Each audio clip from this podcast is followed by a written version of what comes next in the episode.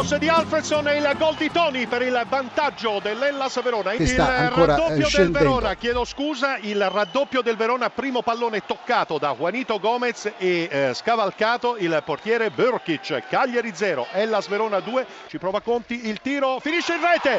Conti! Attenzione, scusa, Atalanta in vantaggio al quindicesimo minuto, trentesimo secondo in gol Stendardo. Lazio in vantaggio, Lazio in vantaggio esattamente al 45esimo, grande conclusione di Anderson.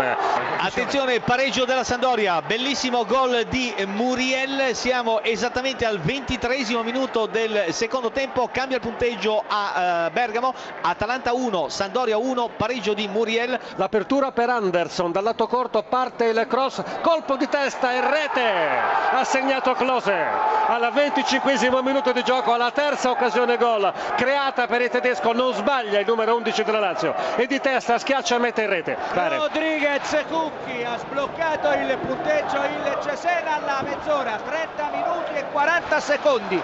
Rodriguez Cesena 1 Udinese 0 a te la linea. Esce dalla mischia Parolo e conclude dalla cortissima distanza mettendo in rete per la terza volta in favore della Lazio. Esattamente al 32esimo minuto dunque la Lazio si porta a 3 a 0 nei confronti del Sassuolo Sandoria in vantaggio al 36esimo minuto del secondo tempo, gol di Okaka. Attenzione la Fiorentina con eh, una bella apertura di Aquilani per Badel, il cross centrale, esce Andanovic, Salah, porta in vantaggio la Fiorentina con un piatto sinistro che finisce in rete sulla cor- corta respinta di Andanovic. E la rete Maxi Lopez se non sbaglio Glick, Glick la mette in porta ancora una volta il difensore Goliador. Primo angolo per il Torino. Segna battuto il Napoli. Difesa immobile. Glick mette la testa. Non deve neanche saltare tanto